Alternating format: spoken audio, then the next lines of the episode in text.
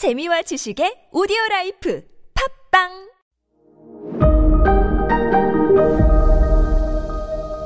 네, 여러분 안녕하십니까. 역사 스토리텔러 썬킴 인사드리겠습니다.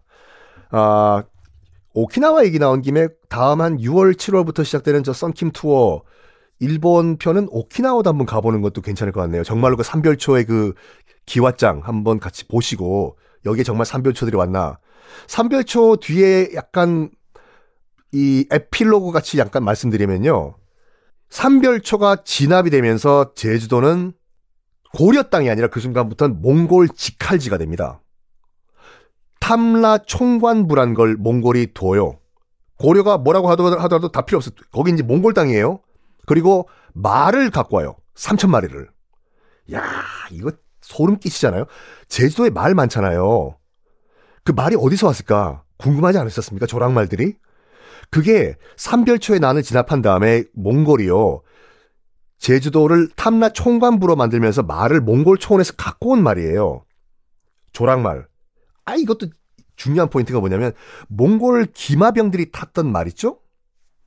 이거 영화나 드라마 보면 정말 멋진 서양의 기사들이 타는 다리 긴 말로 알고 계시잖아요. 아니요. 그런 말 아니었습니다. 그것 타면 서양의 다리 긴 말, 우리 저기 과천 경마장에서 어, 1번 말, 2번 말, 3번 말, 4번 말, 4번 말, 이 말을 타고 장거리 달리죠. 허리 나가요.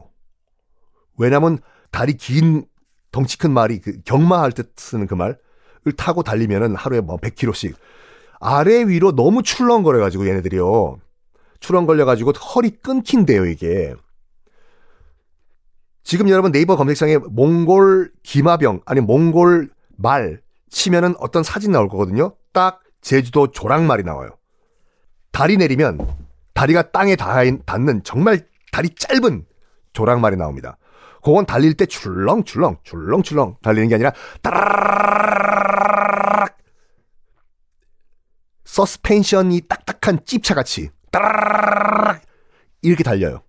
그런 말을 타야지 좀 불편은 하지만 오래 탈 수 있대요.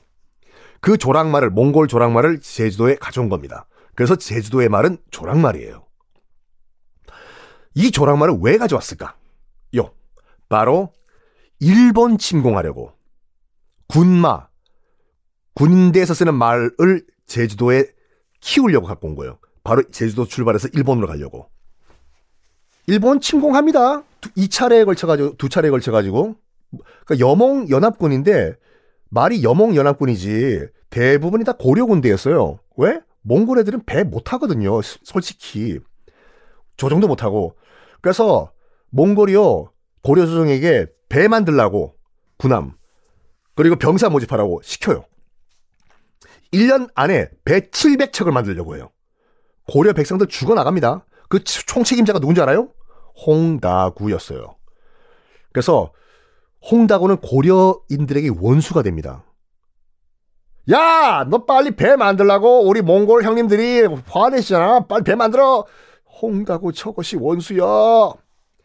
빨리 배 만들어. 그래서 배를 만들어서 다 고려 백성들이 피땀 흘려 만든 배들이에요. 출발해요. 출발합니다. 제주도에서 갖고 온 말도 싣고 해서 지금의 어, 지금의 후쿠오카에 상륙을 해요.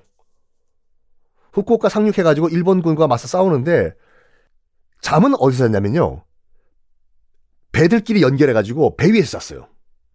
왜냐면 후쿠오카 바 육지에 나가면은 일본군들이 습격할 수 있다고 해서 안심하자고 해서 배를 연결해서 배 위에 잤거든요. 마침 그때 태풍이 불어오네. 배들이 싹 다다 날아가 버리네.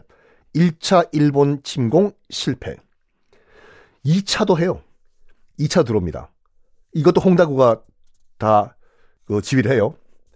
이번에는 오다가 대한해협에서 다 날아가요. 또 태풍이 불어서 아이고 태풍이 불어오네. 다 실패. 이 태풍을요. 일본인들은 너무 너무 고마운 태풍. 아 일본을 구해준 태풍이다. 그래서 신풍이라고 불러요. 지금도. 신의 태풍이다. 그거를 자기네 나라 발음으로 뭐라고 하냐? 그 신풍을 가미가제라고 불러요. 우리가 알고 있는 태평양 전쟁의 그 자살 특공대 가미가제. 특공대가 신풍 특공대입니다. 자, 당시 몽골에서요, 몽골 말을 키우기 위해 가지고 말을 키우는 조련사들을 또 보내요. 한 3천 명 정도의 몽골인들이 그때 제주도에 들어오거든요. 이 몽골에서 온 말 키우는 마부들을 목호라고 부릅니다. 목장을 운영하는 호, 오랑캐다. 그래서 목호. 한 3천 명 정도의 몽골인들이 들어와요. 제주도에 살기 시작합니다. 그러면서 100년이 지나요. 100년 동안 살았어요. 왜냐면 몽골의 간섭기, 뭐 간섭기라고 합시다. 그러니까 100년 동안 유지가 되니까 100년 동안 몽골인들이 제주도에 살면서 몽골인들끼리만 결혼했을까? 요? 아니죠. 제주도 감수광 감수광 나 어찌 할래? 제주도 여인들과도 결혼하고 또 다시 뭐 그 여인이 낳은 아들이 또 또 또 제주도 여인과 또 결혼하고 같이 살았겠죠. 그래서 제주도민과 몽골인 경계가 100년 동안 사라졌어. 그냥 하나의 공동체가 됐어요. 그런데 100년 후 몽골이 제주도를 지배한 100년 후 공민왕이라는 왕이 들어옵니다. 제가 이제 그 한국사 우리 그 자매품이죠. 자매품이라기보다 자매 프로그램이죠. 그 조선사 맨 처음에 이제 공민왕 얘기를 했는데 어 공민왕은 극도로 원나라를 저주한 왕이에요. 모든 걸 다 고려 원나라 시스템 다 부정하고 고려 시스템으로 다 바꿔버리고 친원파 다 제거해버려요. 당연히 제주도에 살고 있던 목호들 눈에 까시겠죠. 그래서 최영 장군을 보내서 목호를 다 죽이라고 합니다. 맞습니다. 황금 보기를 돌같이 하신 그 최영 장군. 그래가지고 어 1374년에 최영 장군이 무려 2만 6천 명의 토벌대를 이끌고 제주도에 상륙을 해요. 아까 목호가 대략 몇 명이었다고 말씀드렸죠? 3천 명 정도였습니까? 3천 명을 토벌하려고 2만 6천 명이 온다는 건 무슨 말일까요? 다 죽이겠다는 얘기죠. 목호뿐만 아니라 그 식구들까지. 실제로 어마무시한 살육이 벌어집니다. 자, 이 난, 아유, 내일 마무리하겠습니다.